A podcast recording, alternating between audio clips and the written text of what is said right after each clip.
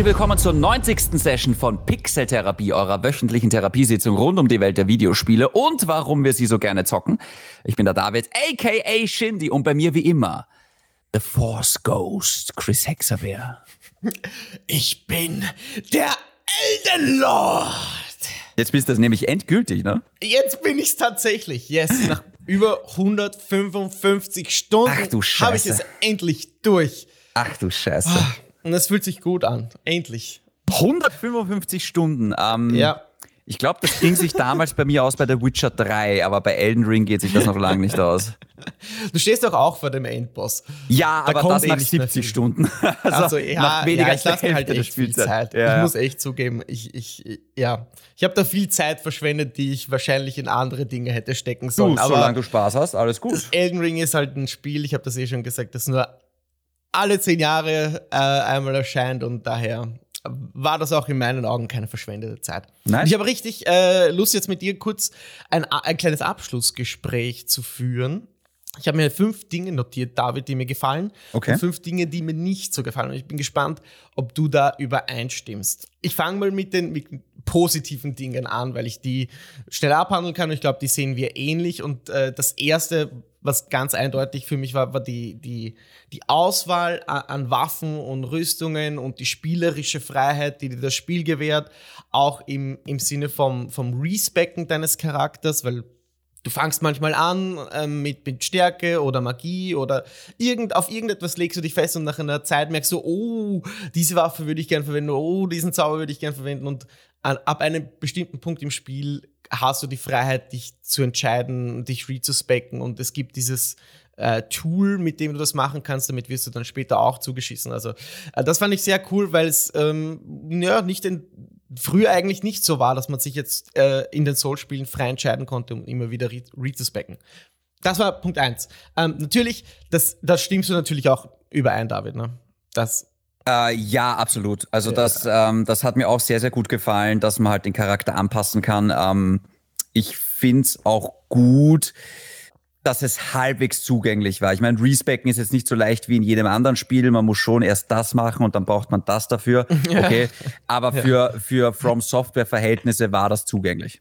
Und für From Software Verhältnisse war das Leveldesign und die, die Größe der Welt unglaublich. Ich hätte nicht damit gerechnet vor dem Release, dass diese Welt so groß ist, dass sie sich immer weiter öffnet, auch in Verbindung mit der Karte. Da greife ich jetzt schon ein bisschen vor, weil die Karte an sich habe ich auch als, als positives Merkmal für mich äh, erkannt, weil die, die sich immer weiter öffnet und irgendwie auch so als Karotte vor der Nase dient, die, die du auch gerne hast, dass du gerne diese Welt nicht nur erkundest, sondern es sich gut anfühlt, dieses neue Kartenset äh, zu bekommen und die Karte dadurch zu erweitern, neue Gebiete dadurch zu entdecken und man ertappt sich dann immer wieder dabei, genau die Karte zu studieren. Wo kann ich wohin gehen? Wo ist eine Ruine? War ich da schon? War ich hier schon? Und, und man findet dann immer wieder Gebiete, auch wenn man zum, zum 50. Mal ins Startgebiet zurückkehrt oder wo auch immer hin. Man findet immer wieder was Neues und das machen ganz, ganz wenige Spiele, finde ich. Und äh, also ganz wenig ist fast auch übertrieben, also untertrieben, sorry, weil ich so ein Gefühl von, von Exploration noch nie wirklich hatte, außer vielleicht in, im Zelda Breath of the Wild. Ich weiß nicht, ob du, ob's, ob du das ähnlich siehst oder ob zum Beispiel ein God of War an so ein Gefühl rankommen könnte. Aber für, für mich muss ich feststellen, ich weiß nicht, ob ich jemals ein Spiel gespielt habe, das mich so akribisch hat werden lassen beim Suchen nach versteckten Gegenden und Objekten und dieses ständige Suchen nach neuen Kartenfragmenten und neuen Wegen. War das bei dir ähnlich? Ähm, ich meine, wir haben eh schon sehr oft drüber geredet. Es ist, mich erinnert es ein bisschen an Skyrim, was damals eine ähnliche Faszination vielleicht für mich hatte. Ansonsten, ich meine, ich bin jetzt nicht so, ich muss das nicht alles sehen, ja. Also ich habe bei keinem Spiel jetzt das Gefühl, ich muss jetzt wirklich alles machen. Ja. Und das hatte ich jetzt auch bei Elden Ring nicht. Aber ja, ich meine, wie gesagt, wir haben eh schon oft genug drüber geredet, wie, wie viel Bock das macht, diese Karte einfach zu erkunden. Einfach, weil du nicht weißt, was hinter dem nächsten Hügel ist, im Vergleich sehr zu vielen klar. anderen Spielen halt. Wo es dir quasi ja. auf der Karte schon verraten wird, hey, da ist was. Genau, und das äh, spielt dann auch rein in, in das Quest-Design, beziehungsweise in das nicht vorhandene Quest-Design. Und auch das ähm, ist so ein Punkt, den ich extrem feiere, weil im Kontrast zu Horizon und David übrigens das erste, was ich mir gedacht habe, nachdem ich Elden Ring durch hatte, ist toll. Jetzt kann ich endlich Horizon durchspielen. Ja. Aber da habe ich schon Angst vor diesen, weil ich habe dann kurz reingeschaut in, in meinen aktuellen Horizon-Spielstand und der Questlog, ne? Der demotiviert mich, sobald ich ihn sehe, weil ich weiß, ah, dieses Abhandeln von Quests, die mir genau sagen, was ich zu tun habe, genau dahin gehe und da ist der Charakter, den ich erwarte. Das gibt's in Elden Ring einfach nicht. Da wird kryptisch gesprochen, mehr als früher, kann man sagen, deutlicher und vielleicht ähm, äh, eingängiger oder simpler. Ähm, die, die Anweisungen oder die Backstory der Charaktere ist, ist verständlicher ist wahrscheinlich das richtige mhm. Wort. Ähm, es ist verständlicher, auch wenn man, das muss ich auch an, anfügen hier vielleicht, das Involvement von J.R.R. Martin merkt man eigentlich kaum. Ich weiß nicht, wieso, außer dass er auf der Verpackung und auf der Werbung steht, warum der hier so wichtig war. Weil ich keinen großen Unterschied oh. spüren kann zwischen, okay, Bloodborne, Sekiro, Dark Souls und Elden Ring, die können, wenn mir da jemand erzählt, die sind alle von Hidetaka Miyazaki oder whoever geschrieben, würde es keinen Unterschied machen. Ähm, jetzt mal abgesehen von Quest Design, ich weiß, das war jetzt ein bisschen ein Tangent, aber die Frage interessiert mich, hast du das Gefühl, dass sich das bemerkbar gemacht hat, dass dieser Mann das geschrieben haben soll? Ich kann das ehrlich gesagt überhaupt nicht beantworten, weil ich habe die anderen Spiele angespielt oder gar nicht gespielt. Das heißt, ich bin hm. mir jetzt nicht sicher, inwiefern sich das unterscheidet. Ja, das ähm, stimmt, ja, okay. Andererseits, ich meine, ich habe Demon's Souls gezockt und für mich, also für mich klingt das gleich.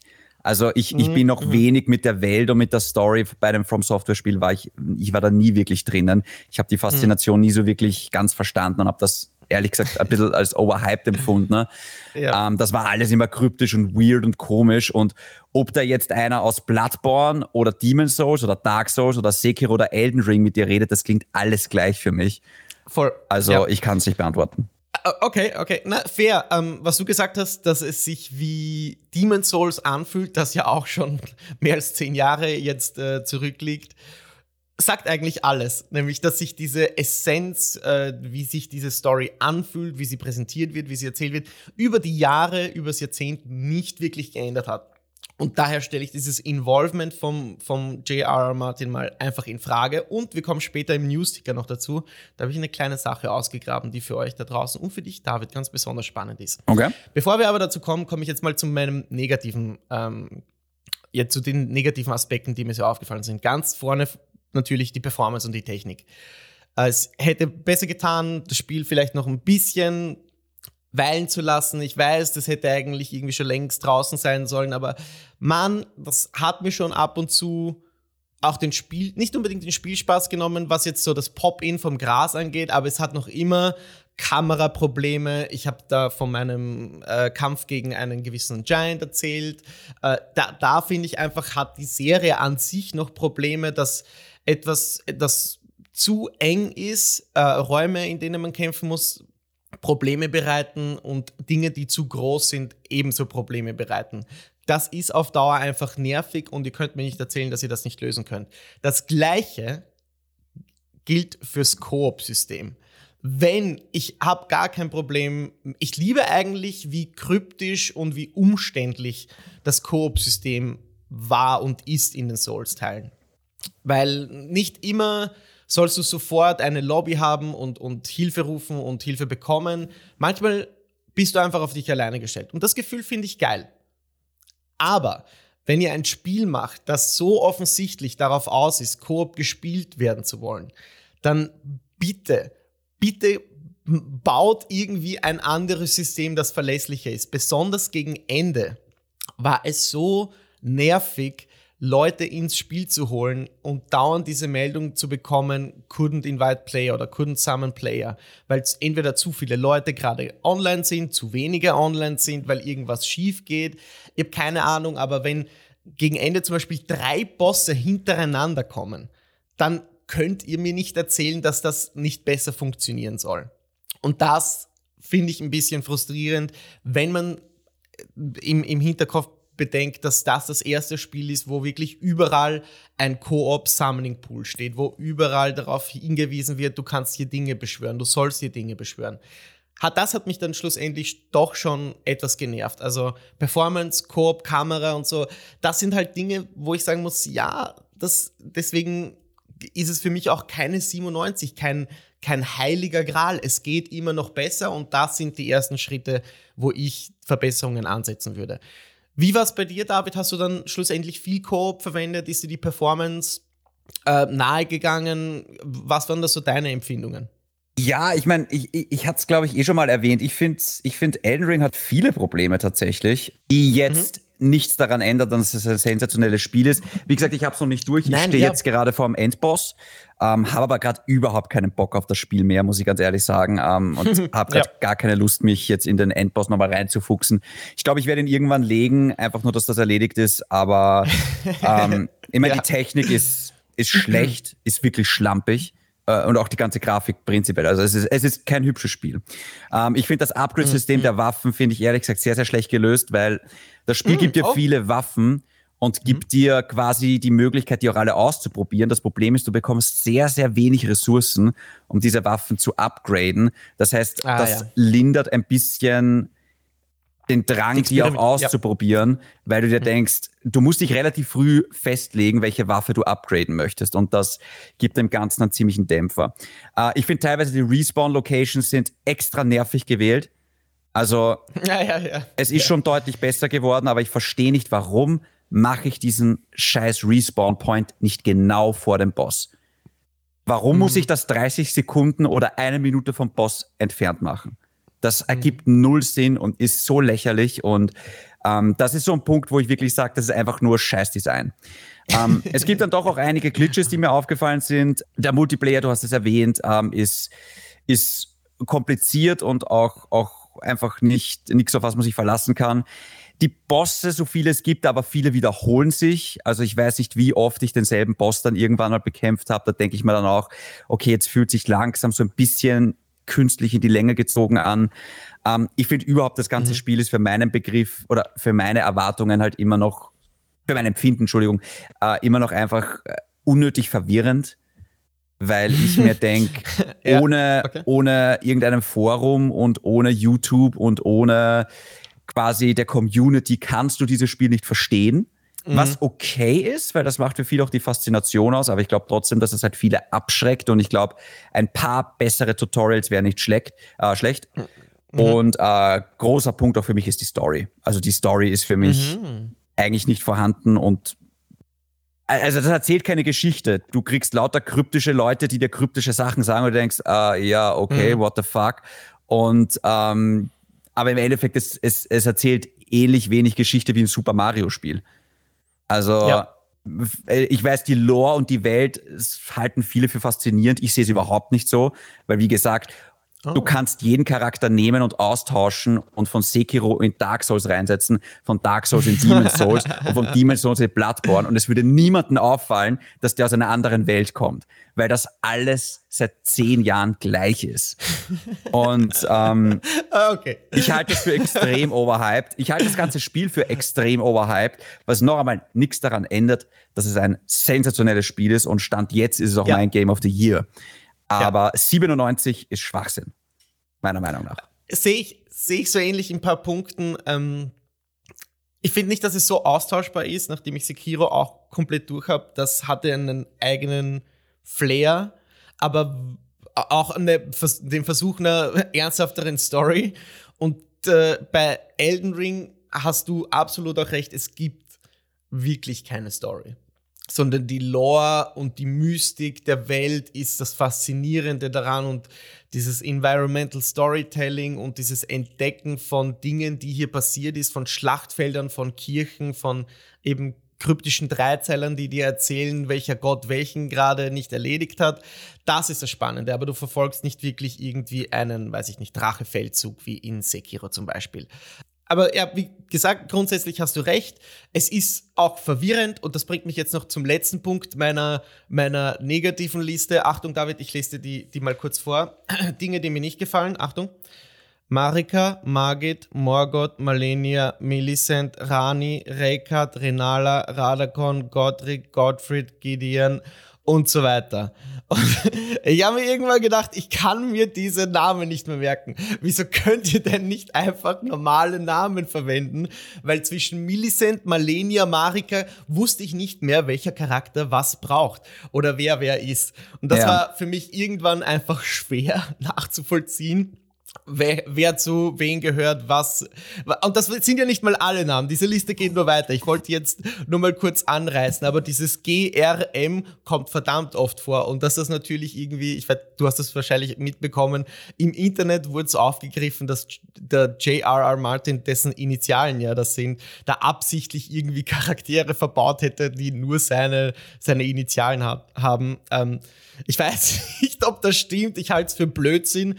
Ich halte das eher für, für so eine Idee von From Software. Aber auch das, ganz ehrlich, das hätte man doch einfach besser machen können. Einfach weniger verwirrend, weil da muss ich dann sagen, du hast recht, dann ist es absichtlich verwirrend, ja. um den Spieler irgendwie hinters Licht zu führen aber es ist einfach nur nervig und anstrengend, um ehrlich zu sein. Ich ja. weiß nicht, wie du das siehst. Es ist dir wahrscheinlich auch aufgefallen oder euch Leuten da draußen. Ähm, hast du jetzt äh, abschließend vielleicht noch irgendetwas zu Elden Ring zu sagen? Weil das war mein letzter Punkt. Natürlich großartiges Game, auch Goti-Contender im Moment äh, für mich. Ähm, ja, für dich auch.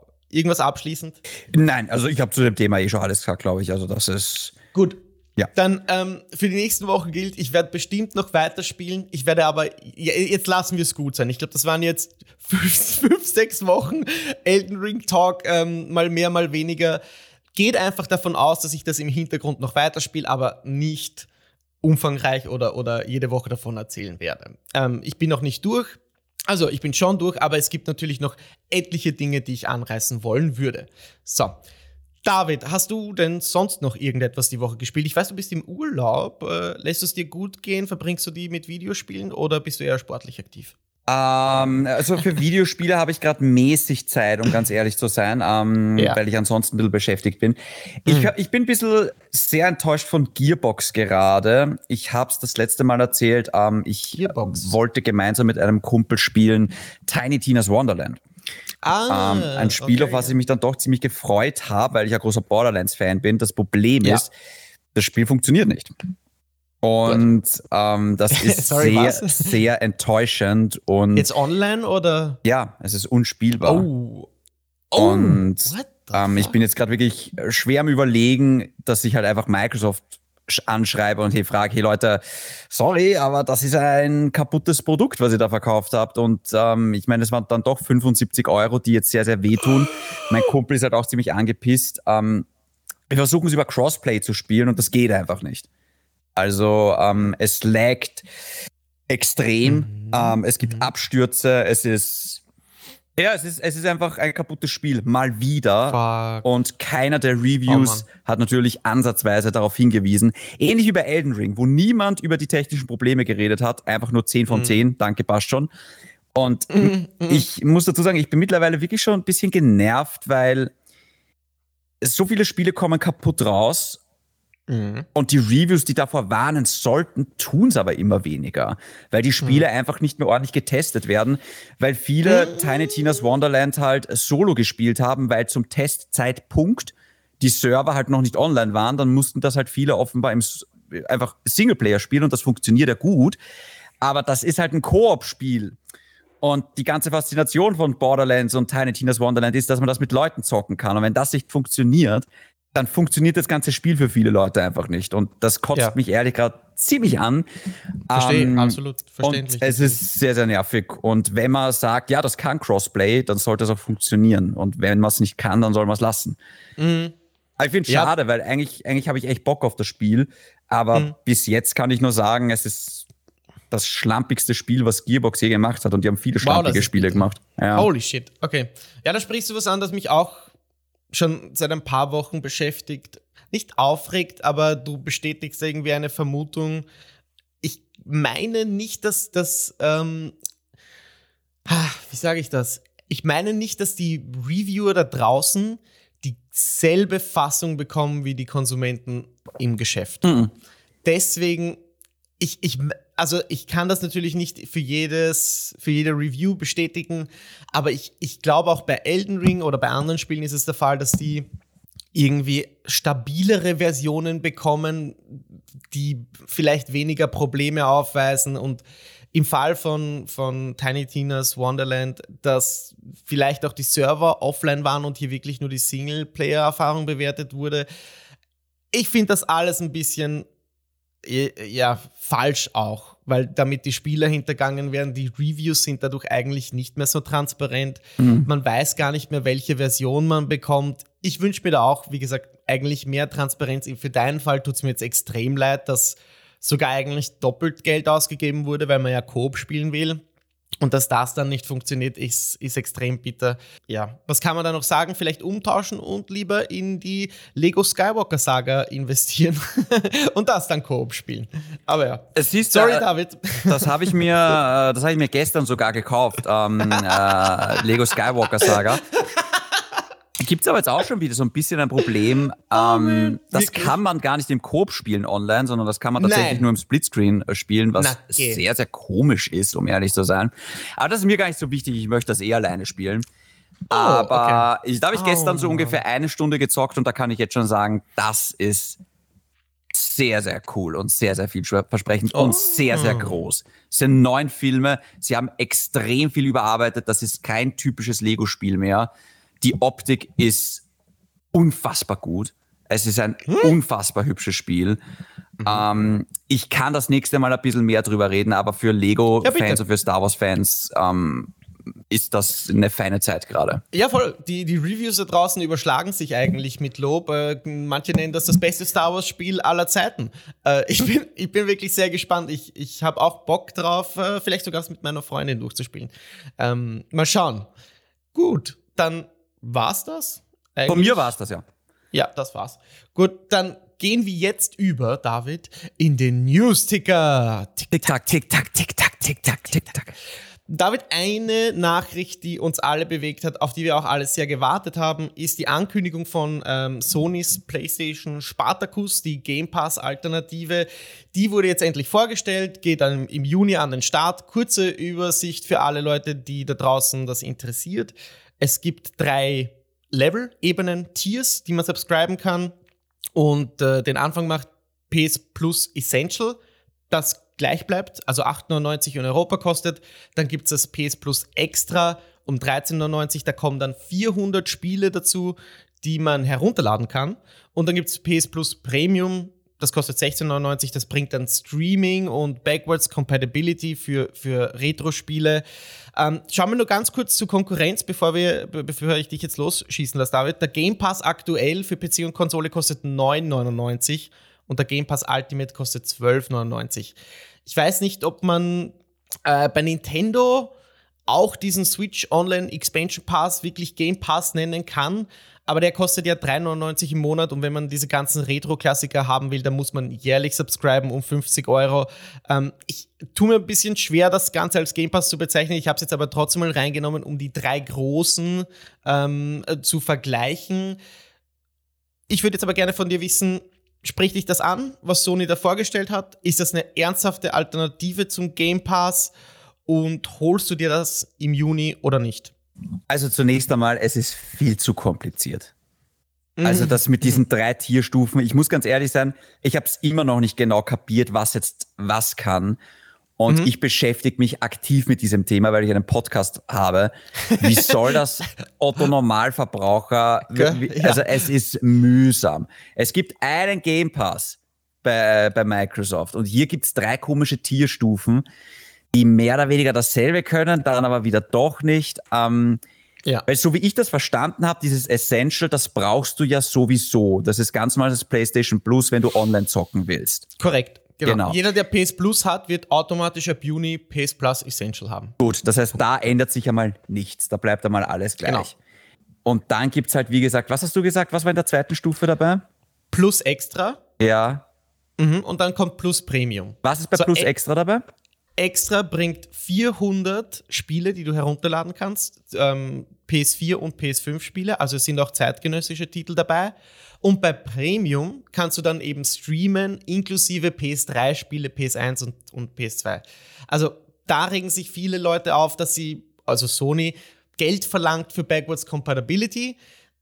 Aber auf der anderen Seite muss man sagen, okay, Nintendo macht das Gleiche mit ja. äh, dem, dem Die machen Expansion das noch Pass. viel dreister, Nintendo. Und sie verlangen eine, eine, also du kannst das nicht mal monatlich subscriben, habe ich gesehen. Du musst 50 Euro im Jahr zahlen bei Nintendo, damit du NES, SNES, Sega Genesis und N60, äh, also Nintendo 60, äh, oh Gott, Nintendo 64 ähm, das ganze Jahr über herunterladen und spielen kannst. Also da, die Auswahl ja. ist auch sehr, sehr, sehr ähm, mager, sag ich mal, bei, bei Nintendo. Bei, bei Sony reden wir bei Premium einen, äh, über den Zugang zu 700 Spielen. Da ist natürlich offen, gut, was sind diese 700 Spiele? Das wäre wär wichtiger oder äh, eher interessant. Aber allein die, die Anzahl an, an Titeln, zu denen du Zugang haben so, sollst, ist natürlich überwältigend. Auch im, im Vergleich zum Game Pass, natürlich auch im Vergleich zu Nintendo. Aber 16,99 und Geld verlangen für das Streamen von, von alten Spielen finde ich schon auch ein bisschen dreist. Auch wenn das Angebot irgendwie gut ist, ich werde es auch bestimmt mal austesten, aber ich habe Erfahrungen mit PlayStation Now, Leute. Und das funktioniert nicht gut. Und das mhm. muss besser werden. Und wenn ich da das teste im Juni und das läuft scheiße, dann ist das schon mal gar kein gutes Zeichen für euch. Mhm. Aber ja, das, der Sinn von dem Ganzen ist natürlich PlayStation Plus und PlayStation Now zusammenzuführen. Also PlayStation Now wird es äh, zukünftig dann auch nicht mehr geben. PlayStation Now Kunden migrieren dann. Wer also eine jährliche Subscription hat, zufällig, der wird, also für PlayStation Now, der wird auch automatisch zu einem Premium-Mitglied migriert, äh, was ganz praktisch ist. Und ja, das Ganze startet im, im Juni sukzessiv. Also man weiß gar nicht ganz genau, ob das dann wirklich in Österreich auch im Juni startet. Das ist ja immer ähm, also sukzessiv oder nach und nach werden da die Länder dann angezapft oder ja, die, die, die, na, die Services werden halt angeboten und so weiter und dann können wir uns entscheiden, da Kunden zu werden. Aber David, für dich ist da gar nichts dabei. Also du fühlst dich auch nicht angesprochen. Es ist verwirrend und du hast jetzt auch kein, keine Motivation, da deine Subscription zu erhöhen. Na, das würde ich jetzt so noch gar nicht sagen. Es, es kommt darauf an, was jetzt äh, bei diesen 400 Spielen dabei ist. Das ist alles auch noch so ein bisschen kryptisch. Ähm, und was mhm. bei diesen 340 zusätzlichen PS3, PS2 und, äh, Spielen dabei ist, auch das äh, kommt drauf an. Mhm. Ähm, vor allem die Frage ist dann auch wirklich, wie laufen die? Die sind ja sicher nicht auf 60 FPS dann irgendwie aufgearbeitet. Sind die dann irgendwie alle nur ein bisschen hochskaliert? Also wie performen die dann auch? Ähm, das ist eine große Frage. Die Game Trials, ähm, die klingen oh ja, noch genau, ganz interessant äh, bei stimmt. dem Premium-Modell, dass man halt ja. bestimmte Spiele vor dem Kauf quasi testen kann. Ich finde es ein bisschen schade, früher war eine Demo relativ standardmäßig. Jetzt ja. muss man einfach dafür bezahlen, offenbar auch. Gut. Mhm. Ähm, 16,99 im Monat, das kann ich mir ehrlich gesagt nicht vorstellen. Ich muss aber auch dazu sagen, ich habe mittlerweile auch wieder meinen Game Pass gekündigt. Weil, oh, oh, ja, ich auch. Warum auch? Also, ich ja, meine, das nächste Spiel, was wahrscheinlich rauskommen wird, ist dann Starfield. Das kommt im November, aber warum soll ich jetzt April, Mai, Juni, Juli, August, September, Oktober, warum soll ich jetzt sieben Monate lang 13 Euro bezahlen pro Monat? Das ist mhm. sau viel Geld, ja. wenn man das hochrechnet. Und ansonsten, es kommen immer mal wieder so ein paar Kleinigkeiten dazu, aber im Endeffekt, wie gesagt, der Game Pass und auch im Endeffekt äh, dieses PlayStation Plus Premium extra Dingsbums, wurscht. ähm, es ist eine Spartacus. Rechenaufgabe für euch, Freunde. Ja, es ist einfach, ihr müsst einfach schauen, okay, pass auf, PlayStation Plus Premium kostet im Jahr 120 Euro. Ähm, lohnt sich's? Habe ich einen Mehrwert? Die Spiele, die ich dadurch zocke, komme ich da im Jahr auf 120 Euro, die ich mir erspare? Wenn ja, dann super. Wenn mhm. nein, mhm. dann macht das nicht. Das mhm. ist bei jedem Abo-Modell, muss man sich, das ist die einfachste, also das ist die eigentliche Frage, um die es geht. Und ich sehe jetzt ehrlich gesagt nicht, dass sich das für mich lohnt. Vor allem, ich habe nicht wirklich Zeit, 20 Jahre alte Spiele zu zocken. Ich stream die auch nicht. Mhm. Und ich gehe davon aus, dass in diesem Katalog von den 400 PS4 und PS5 Spielen, ich werde das, ich werde die ja alle schon gezockt haben, die mich interessieren. Das ist auch das große Problem, was ich habe beim Game Pass. Geil, da sind Hausnummer 1000 Spiele drinnen. Aber 950 interessieren mich nicht und haben mich auch nie interessiert. Und die 50, die mich interessieren, die habe ich im Zweifel eh schon gespielt und gekauft. Ja. Ähm, bestes Beispiel ja. ist jetzt ähm, Marvel's Guardians of the Galaxy. Guardians of the Galaxy, ja. ja. Ich habe schon gekauft, weil es mich natürlich interessiert hat als Fan. Mir bringt es nichts, wenn es Monate später in den Game Pass kommt. Das mhm. ist vielleicht bei ein paar Spielen interessant, wo ich sage, ah, okay, das wollte ich zocken, aber ich bin nicht dazu gekommen. Aber dann dann hat es mich offenbar eh nicht so wirklich interessiert. Also es ist nett und für die First-Party-Titel ist es geil. Also für Starfield werde ich dann sicher wieder subscriben für ein, zwei Monate. Aber mhm. ja, wie gesagt, 13 Euro im Monat ist viel Geld. Und mhm. ähm, ganz ehrlich, solange Sony die qualitativ hochwertigen Spiele rausbringt, brauche ich von denen kein Abo-Modell. Guter Punkt, First Party, denn das ist auch der große Unterschied zu zu zum Game Pass, es gibt keine First, also Day One First Party genau. Spiele zum Release. Das ist wahrscheinlich, was, was das Preis-Leistungs-Verhältnis angeht, der große Vorteil vom Game Pass, dass du sagst, okay, du zahlst jetzt im, weiß ich nicht, im, im, im April, was haben wir, 5.4., und hast ein Jahr den Game Pass und das inkludiert Starfield am Release Day und wer weiß, was noch kommt, was sie in den nächsten Monaten ankündigen. Aber das Ganze, diese, diese, äh, diese Gewissheit, die hast du nicht beim, beim PlayStation Pendant. Das finde ich ein bisschen schade. Äh, ich weiß, dass Sony, du hast das eh gerade gesagt, auch ähm, also erstens, sie wären da finanziell nicht dazu in der Lage und an einer gewissen Stelle müssen sie es auch nicht. Äh, erstens, weil die Spieler auch bereit sind, das Geld zu investieren in hochqualitative Produkte, auch wenn es 80 Euro sind. Aber wie lange wird das noch gut gehen? Das äh, frage ich mich. Ähm, ob, ob sie irgendwann vielleicht doch einlenken müssen, um mit dem Game Pass mitzuhalten. Ich bin mir nicht sicher, ob das jemals der Fall sein wird, aber ich meine, wenn ich Microsoft wäre, würde ich Sony fast in diese Richtung drängen wollen, um sie unter Druck zu bringen. Aber Chris. Und ich bin gespannt, wie die dann darauf reagieren. Bitte. Momentan habe ich nicht das Gefühl, also ich, ich weiß hundertprozentig, was du meinst. Und vielleicht wird es in fünf Jahren noch einmal wieder spannender. Momentan habe ich nicht das Gefühl, weil wenn ich mir auch denke, mhm. ähm, wie gut sich ein Grand Theft Auto verkauft oder Abo-Modell oder sonst was, ja. Also wenn die Qualität ja. passt, die Leute zahlen mehr oder weniger gerne 60, 70 Euro. Manchen ist es sogar lieber, einmal Geld zu bezahlen, als sie sich denken, ach Gott, jetzt habe ich eh schon zu Spotify und zu Netflix und zu Disney. ja. Jetzt habe ich noch ein Abo-Modell, um was ich mir Sorgen machen muss und was ich im Kopf behalten muss. Und vor allem, wie gesagt, wenn man es nicht nutzt, dann verliert man Geld. Dann verliert man wirklich aktiv Geld, wenn man es nicht nutzt. Und mhm. ähm, das, wie gesagt, es ist diese Rechenaufgabe einfach, die wichtig ist. Und Microsoft hat nicht die qualitativen Spiele, die Sony hat. Und das müssen sie jetzt auch erst einmal in den nächsten fünf Jahren, in fünf Jahren wird es nochmal richtig spannend, weil dann können wir sehen, okay, wie hat sich Starfield entwickelt? Wie haben sich die anderen Bethesda-Spiele entwickelt? Wie gut ist hm. Diablo geworden? Wie gut ist das nächste Call of Duty geworden? Was ist mit hm. dem nächsten Forza? Vielleicht mit dem nächsten Halo schon? Das hm. nächste Gears of War? Können die wirklich mithalten? Weil, sind wir uns mal ehrlich, Chris, Halo Infinite kann nicht mal ansatzweise mit The Last of Us mithalten oder God of War oder sowas. also nicht einmal im Ansatz, ja. Forza Horizon 5 ist ein Weltklasse-Rennspiel. Ich würde sogar sagen, das beste Rennspiel auf dem Markt. Da brauchen wir nicht drüber reden. Super, mhm. alles gut. Aber trotzdem, ich bin sehr gespannt, kann Starfield mit einem Horizon mithalten? Ist das mhm. wirklich so ein Blockbuster? Und erst dann, erst dann, wenn Microsoft auf einer Ebene ist mit Sony, was die Qualität angeht, ich glaube, erst dann muss sich Sony wirklich Sorgen machen. Mhm, mhm. Ja, das kann ich mir gut vorstellen. Ich meine auch, du hast, du hast definitiv recht. Einige der Microsoft Studios, das haben eh auch Schlagzeilen in den letzten Wochen gezeigt, straucheln. Vor allem die großen, die Initiative. Ähm, zum Beispiel die am, am Perfect Dark Remake arbeiten, die haben einen Exodus an Mitarbeitern und das ist auch ein großes Managementproblem. Da werden Microsoft noch ordentliche Scherereien haben, auch mit dem Activision-Ding, die Akquirierung und eben, was wird aus Call of Duty, was wird aus Diablo, aus, aus Warcraft und so weiter. Und ich glaube, das kann schon fünf Jahre dauern, mindestens, ja. bis wir da Gewissheit haben und dann rückblickend sagen können, ja, eigentlich äh, war da nicht alles so gut. Aber wir werden sehen, was in die Zukunft bringt.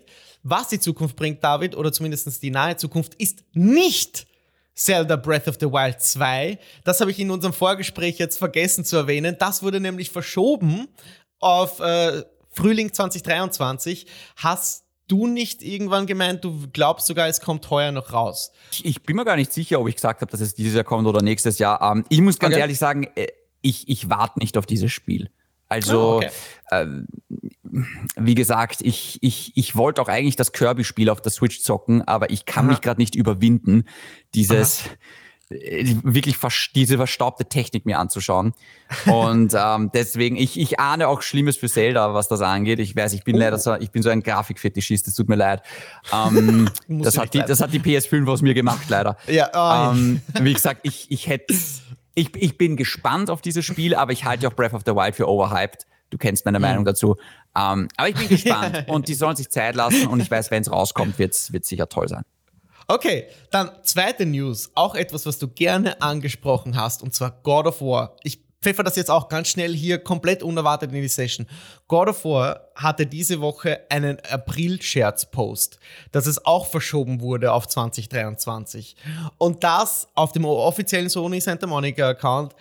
Für mich ist das ein Indikator, die sind sich ganz, ganz, ganz, ganz sicher, dass es heuer noch erscheinen wird. Ich weiß, du hast nämlich in der Vergangenheit mhm. gerne gemeint, das wird verschoben, aber stell dir mal vor, die machen so einen dummen Scherz, und dann verschieben sie es als, also dann verschieben sie es später im Jahr auf nächstes Jahr, wie dieser Scherz zurückfeuern würde in ihr Gesicht. Ich meine, sowas machst du nur, wenn du dir ganz, ganz, ganz, ganz sicher bist, dass dein Spiel erscheint. Wie siehst du das? Ich sehe es ähnlich. Ich meine, man kann heutzutage immer noch sagen, wenn es verschoben wird, irgendwie dann repostet man das und sagt, oh, that didn't age well. Also man kann dann schon noch, man ja. kommt da schon noch raus okay, aus der okay, Geschichte. Okay. Ähm, auch mit viel Humor. Aber im Endeffekt denke ich auch, es ist ein Zeichen, dass sie sehr motiviert sind, dass es, ich behaupte jetzt einfach mal zum Weihnachtsgeschäft spielbar ist. Ja, denke ich auch. Ich, ich glaube nämlich, dass, dass diese zwei News, so Zelda fix ist, äh, klar, dass es im Frühling erscheint und der Geo, also GOW sage ich, äh, God of War April-Schätz ist für mich auch ganz klein Indiz dass, dafür, dass das heuer noch erscheinen wird. Bin ich sehr gespannt, weil, wie gesagt, anfangs, es gibt eigentlich nur diese zwei Spiele, die für mich das Goti-Rennen nochmal spannend machen können. Vielleicht Starfield auch, aber. Hogwarts! Es wird, äh, Hogwarts, ja, Entschuldigung, ganz klar natürlich, äh, äh ja, ich, es wird spannend, sagen wir so. Es, es bleibt spannend, wenn God of War auch erscheint heuer. Gut, das äh, dann zu der Verschiebung von Zelda und äh, der Rückkehr von Kratos. Aber wir machen jetzt weiter mit einem US-Autor, David. Und zwar der Herr Brandon Sanderson. Du hast schon vorher erwähnt, du kennst ihn nicht, ne? Nein. Okay, Brandon Sanderson ist einer der aufstrebendsten US-Fantasy-Autoren. Der hat äh, einige erfolgreiche, ähm, äh, was heißt etliche eigentlich, nicht nur Romane, Fantasy-Romane, sondern ganze Serien geschrieben, unter anderem Das Rad der Zeit, Mistborn und die Sturmlichtarchive. So, der ist eigentlich prädestiniert dafür, David, dass du ihn liest, denn er ist einer oder vielleicht der beste Fantasy-Autor, was Magiesysteme angeht.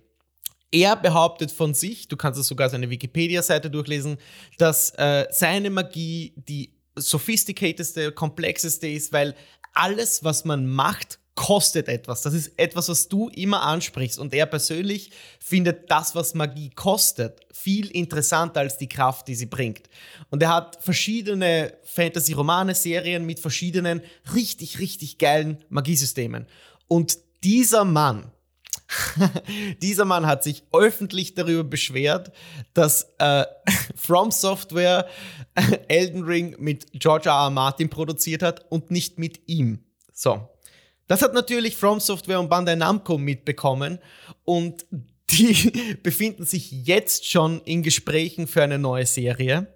Ich wollte das einfach nur mal erwähnen, weil ich glaube, das wird was. Der Typ hat nicht nur das Gespräch begonnen, sondern der hat seit Jahren einen Soulsborne-Pitch, weil er wusste, dass From Software irgendwann mal anklopfen könnte, um ein Spiel zu machen, weil er die Spiele auch gespielt hat. Also er, er war da wirklich sehr euphorisch. Er hat gemeint, oh, dieser J.R. Martin, der weiß ja nicht mal, was Spiele sind und der weiß ja nicht mal, was From Software ist und warum nehmen die nicht jemanden, der die Spiele seit zehn Jahren spielt? So, dieser Autor wird wahrscheinlich die nächste Serie anreisen, da bin ich mir ziemlich sicher. Ich wollte es dir speziell empfehlen und den Zuhörern da draußen. Der hat etliche, etliche Bücher, die richtig, richtig geil sind, vor allem was Magie angeht. Ich weiß, du bist ein Buchwurm, ich sehe immer deine Instagram-Stories ähm, und deswegen schau dir den mal an, schaut euch den an. Das könnte so das nächste Ding sein von From Software, auch wenn es noch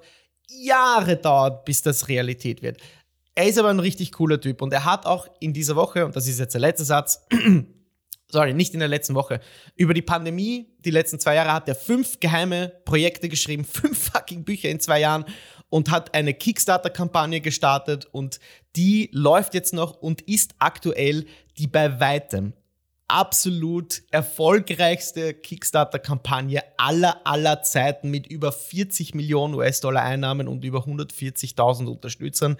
Der Typ ist kein Chance. Schaut euch den an. Der ist legit einer der intelligentesten, charmantesten ähm, und auch, auch so, was, was den Appeal von Gamer und Fantasy angeht, einer der einen authentischsten Typen die, die mir untergekommen sind. Der hat einen YouTube-Kanal, wo er live streamt, der hat ein Team, das echt leibend ist. Und ich kann das echt nur jedem empfehlen, egal ob es die Bücher sind, äh, ob es der Typ ist, informiert sich ein bisschen. David, schau da du vielleicht ein paar Bücher an. Ich, ich kann es dir nur empfehlen. Ähm, und äh, ja, das nur als News, als Anfügung. Hast du da irgendwie Interesse dabei? Konnte ich dein Interesse wecken, David? Vielleicht sollte ich so fragen. Äh, derweil jetzt noch nicht, weil ich habe genug zu lesen. Und ehrlich gesagt, was du jetzt erzählt hast, der klingt ein bisschen ähm, unsympathisch. Na, vielleicht habe ich das nur so dargestellt. Ist aber sehr auch von sich selber überzeugt. Ich habe das beste Magiesystem und alle anderen sind Idioten. Ja, okay. ähm, schauen wir mal, ja. Also bin gespannt, was da, was da rauskommt. Zumindest hat es so okay. geklungen für mich. Okay, so wollte ich das nicht darstellen. Ähm, er hat einfach Magiesysteme, die die Konsequenzen haben, die Kosten haben, die die auch Sinn ergeben, die dir gut erklärt werden. Es ist nicht einfach so wie, ja, in Harry Potter zum Beispiel. Irgendwann Jahre später, ähm, da gibt es diese Szene im ersten Film, den habe ich auch gestern wieder gesehen, wo die Kinder am, auf diesen riesigen Tischen sitzen und plötzlich zaubert der Dumbledore das Essen her. Und erst Jahre später hat mir irgendwer erzählt, ja, das kostet eigentlich was, dass das Dumbledore da das Essen herzaubern kann, denn tatsächlich steht das Essen drunter in der Küche, wo irgendwie 100 Goblins das Essen kochen oder so. Und da, das hat mir vorher nie jemand erklärt. Und der Brandon Sanderson hat eben Bücher und Magiesysteme und also ganze Fantasy-Epiken, die darauf aufbauen. Was ich mhm. sehr geil finde und, und schon sehr, sehr oft empfohlen bekommen habe. So. Alright. Gut. Ähm, dann noch zwei ganz kurze News, dann machen wir Schluss. Die Return to Monkey Island wurde angekündigt, ein Sequel äh, zu einem Point-and-Click-Adventure von Ron Gilbert aus den 90ern. Das entsteht mit Devolver Digital, soll noch dieses Jahr erscheinen. Es ist komplett unvorbereitet aus dem Nichts gekommen. Ich bin ein riesiger Point-and-Click-Adventure-Fan von, von Kindheitstagen an. Äh, Monkey Island selbst konnte ich nie spielen. Das war auch schon vor meiner Zeit. Ähm, diese ganzen Maniac Mansion Geschichten, das war alles ein bisschen früher. Ich bin extrem gespannt, weil so viele Leute Monkey Island lieben, vor allem in der deutschen Fassung, glaube ich, ist es ein, ein, auch ein Klassiker. Es gibt so viele deutsche Streamer, die, die über Jahre auf, darauf schwören, gehört habe. Und ich bin richtig gespannt, mal wieder in ein Point-and-Click-Adventure einzutauchen, weil das ein Genre ist, das über die letzten Jahrzehnte komplett verschwunden ist. Ich weiß gar nicht mehr, wann das letzte wirklich relevante Point-and-Click-Adventure erschienen ist oder das ich gespielt habe. Es gibt ein paar, an die ich mich bewusst erinnern kann. David, gibt es bei dir vielleicht Vergangenheitserinnerungen an Point-and-Click-Adventure? Hast du irgendetwas, das du dem Genre abgewinnen kannst und hast du irgendeinen Bezug vielleicht auch zu Monkey Island? Gar nicht, nein. Gar nicht. Nein. Okay. Also es ist ganz an mir Spricht vorbeigegangen. Dich auch gar nicht an, oder? Nein. Also es okay. Ist, ich freue mich für die Fans, aber ich denke, es hat auch wahrscheinlich seinen Grund, warum äh, das Bild verschwunden ist, weil es wahrscheinlich ähnlich wie Strategiespiele einfach sich nicht mehr so gut verkaufen, leider, was schade ist. Ja, stimmt. Es ist halt leider ein, ein Ding der Zeit, dass diese, ja, eher, ich will nicht sagen simplen Spiele, weil das ist irgendwo eine Beleidigung, aber sie es ist eher etwas Ruhiges, etwas zum Zurücklehnen, etwas zum Nachdenken. Aber es ist auch etwas Lustiges. Diese Monkey Island-Spiele haben extrem viel Humor, ex also sehr, sehr auch komplexe Aufgaben, bei denen man um die Ecke denken muss. Ich kann mich noch erinnern, da gab es irgendwie dieses Unterwasser-Level, wo, wo dein, dein, Charakter ist mit dem Fuß gefesselt an einen Felsblock und wurde unter Wasser äh, quasi äh, zum Ertrinken geworfen. Und du kannst hast eine gewisse Zeit äh, natürlich dich zu retten und da liegen lauter Gegenstände am Meeresboden und du überlegst, was kann ich nehmen, was, was rettet mich, wie kann ich nicht sterben? Dabei kannst du einfach den Stein nehmen, der unter Wasser liegt, weil er jetzt leichter ist und dann gehst du einfach weg. Und das, das war so ein cooles Rätsel, das ich bis heute nicht vergessen habe. Mhm. Und dafür bin ich schon alleine gespannt, äh, Monkey Island auszuprobieren. Auch mal wieder in die Klassiker, also in diese ersten zwei Teile äh, reinzuschnuppern dieser Teil, der jetzt rauskommt, äh, soll nämlich das Sequel dazu darstellen. Da gibt es eine überarbeitete Form, die ich aber schon damals immer ein bisschen ähm, abschreckend fand, auch grafisch, weil es auch damals schon weit zurücklag. Aber ich freue mich, dass äh, ja, wir zurückkehren können, dass es da Neues gibt, dass auch ein Genre hier wiederbelebt wird. Das finde ich einfach geil, dass man ein bisschen Abwechslung reinbringt. Und natürlich, dass Ron Gilbert zurückkehrt, von dem man extrem lange nichts gehört hat. Vielleicht gibt es ja den einen oder anderen da draußen, der so alt ist wie wir, so Mitte 30, der sich noch an Monkey Island ein bisschen erinnern kann. So, dann kommen wir zur Abschlussmeldung, denn in wenigen Stunden, David, wir zeichnen das auf am Dienstag, den 5.4., es ist gleich 12 Uhr, um 17 Uhr ist ein großer Unreal Engine Livestream. Und der geht, ich glaube, vier Stunden sogar. Es heißt The State of Unreal. Und wahrscheinlich wird da die Vollversion der Unreal Engine 5 angekündigt. Sehr spannend für die Entwickler da draußen, sehr spannend für Leute wie mich, denn im Anschluss gibt es Talks zu The Matrix Awakens, dieses Projekt, das man ähm, auf der PS5 spielen konnte. Das, by the way, noch immer besser ist als der vierte Film, möchte ich mal anmerken. Und äh, im Anschluss daran wird sogar vorgestellt, wie man erste Spiele mit der Unreal Engine 5 machen kann. Was genau da vorgestellt wird, welche Partner, welche vielleicht Spiele angekündigt werden, who knows? Letzte Woche hatten wir die Meldung, dass CD Projekt Red auf die Unreal Engine umsteigt. Keine Ahnung, vielleicht sieht man die auf der Bühne, vielleicht sieht man da was, vielleicht sieht man Concept Artwork. Wir werden sehen, ich werde auf jeden Fall mir alle drei Stunden reinziehen, um auch ein bisschen zu lernen und euch davon dann nächste Woche erzählen. Ähm, hast du irgendwie Erwartungen an, an die Zukunft äh, von Unreal, David? Bist du da gespannt drauf, was, was die bringt für die Zukunft der Spiele? Ich kann da nicht viel dazu sagen, weil ich mich da einfach ehrlich gesagt gar nicht auskenne. Ja, ich habe nur so viel mitbekommen, dass halt ähm, die Unreal Engine 5 halt sehr beliebt ist, so ein, ein, ein äh, kleiner ähm, äh, also eine Sache zum Beispiel ist äh, das Lego-Spiel, was jetzt rausgekommen ist, das Skywalker Saga. Ja. Ähm, das hat eine hauseigene Engine und offenbar hat die da auch für ein paar Probleme gesorgt, obwohl die toll aussieht. Aber sie haben jetzt schon angekündigt, das nächste Lego-Spiel auch Unreal Engine 5. Also auch die ja. lagern das aus, weil es offenbar einfach günstiger ist, einfacher ist, ähm, mit der Engine zu arbeiten. Ähm, mhm. Wir wissen auch, wie viele Probleme jetzt zum Beispiel Electronic Arts mit Frostbite hatte. Ja. Also selbst DICE, die diese Engine geschrieben haben, kommen damit offenbar nicht wirklich zurecht, was ganz, ganz komisch ist. Und Electronic Arts wollte das unbedingt in jedem Rennspiel und jedem Rollenspiel auch verbaut haben. Und BioWare hat öfter schon gesagt, das war der größte Feind der Entwicklung, einfach die Frostbite Engine.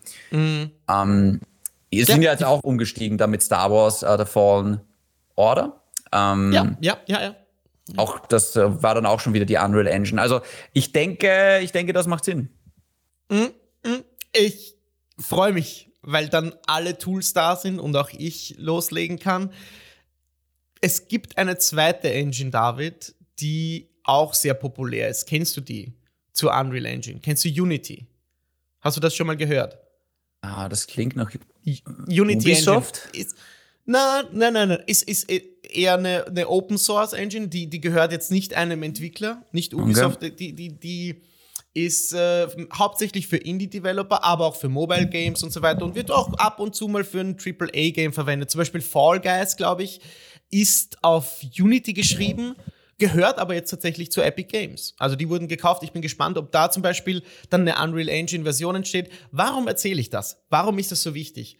Es wird ein großer, großer Kampf entstehen in den nächsten Jahren, der eh auch schon seit ein paar Jahren tobt, zwischen Unreal Engine und Unity. Und wer denkt, Unity ist so eine kleine Indie-Engine, die nebenbei vielleicht ein paar Developer nutzen, eh, wrong. Unity hat vor ungefähr fünf Monaten das beste VFX-Studio der Welt gekauft um 1,6 Milliarden Dollar. Nicht das ganze Studio, muss man anmerken. Es geht um Weather Digital aus Neuseeland. Und jetzt wird sich vielleicht der eine oder andere fragen, Weather Digital, what the fuck ist das?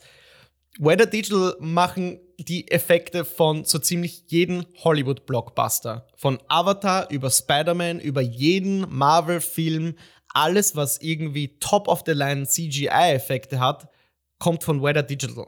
Und die sind weltweit die besten, was VFX-Tools angeht. Und die wurden gegründet von Peter Jackson tatsächlich noch vor der Herr der Ringe-Trilogie. Also die gibt schon sehr, sehr lange, wurden jetzt gekauft und gehören zu Unity jetzt. Was absolut crazy ist. Das beste VFX-Studio der Welt ist jetzt Teil dieser, wie gesagt, Indie-Engine unter Anführungszeichen. Und was die mit dieser Technik machen, kann sich jeder auf einem, äh, in einem Video anschauen, das letzte Woche erschienen ist. Das heißt Enemies. Das ist eine Real-Time-Tech-Demo, die den Metahumans von Unreal wirklich mal die Show stiehlt. Das ist so unfassbar knackig, scharf, schön, realistisch. Ich kann es nur jedem empfehlen, sich das anzuschauen, weil über die nächsten Jahre wird da wirklich so eine Art äh, Wettrüsten, was den Realismus dieser beiden Engines angeht. Dieses Darstellen von echten Menschen, von echter Haut, von echten Real-Time-Reflections und so weiter. Und da kann man so ein bisschen die Zukunft erahnen, wo die Technik der Spiele hingeht und was heute möglich ist. Enemies heißt das auf dem Unity-Kanal. Wie gesagt, da kann man in Zukunft sehr, sehr viel erwarten, weil die jetzt die, die handfesten, besten Tools der Welt haben, um die besten Effekte und Menschen zu zaubern. Und das ist schon ziemlich aufregend, muss ich sagen. Als ich das äh, bei meiner Recherche herausgefunden habe, so, oh mein Gott, die kaufen ein Studio von Peter Jackson und, und äh, im Hintergrund kämpfen sie gegen, gegen Epic und Unreal. Das ist schon eine ganz, ganz spannende Geschichte und ich bin auch hier gespannt, wie das dann in Zukunft weitergeht. Vor allem, David, schau dir das mal an. Das ist in Echtzeit und du, du, du Du packst die Grafik nicht. Also sowas, sowas will ich machen. Sowas will ich sehen. Sowas ist die Zukunft von Videospielen. Auch wenn es wirklich nur eine Tech-Demo ist. Aber holy moly, das ist schon richtig beeindruckend. Ähm, du musst jetzt auch gar nichts dazu sagen, weil ich nicht davon ausgehe, dass du irgendwas dazu, dazu zu sagen hast. Außer vielleicht zu Weather Digital und Peter Jackson. Ich kenne mich da leider nicht so wirklich aus. Also Sorry. ich, mein, ich, ich, ich finde es spannend, aber, aber, aber ja. schauen wir mal. Also ja mir, für mich ist dann die Anwendung spannend und weniger die Theorie dahinter, sagen wir mal so. Ja, genau. Ich, ich fand das äh, einfach eine interessant, interessante Story, auch um es dir zu erzählen, was da so im Hintergrund auch passiert, ein ähm, bisschen auch für die Zuschauer zu beleuchten. Wer ist Unity, Weather, was passiert da? Und auch mit der State of Unreal habe ich mir gedacht, heute passt das irgendwie gut ins, in, in die Session rein. Aber das war es auch eigentlich schon von dieser Session Pixeltherapie. Wir sind genau bei einer Stunde. Perfekt. Ähm, ja, David, dann äh, überlasse ich dir wie immer die Schlussworte und äh, die Frage der Woche. Spotify, äh, Spotify Frage der Woche würde ich sagen, ist ganz einfach. Äh, was haltet ihr vom neuen PlayStation Plus Abo-Modell? Oh, super. Ähm, was werdet ihr da nehmen? Welche Tierstufe freut ihr euch drauf? Etc. Das könnt ihr uns einfach schreiben. Ansonsten mhm. gerne schreiben via Instagram david.aka.shindy oder den Chris unter @hexabear. Und mhm. äh, ja, dann hören wir uns nächste Woche wieder selbe Zeit, selber Ort. Danke für die Session. Ciao.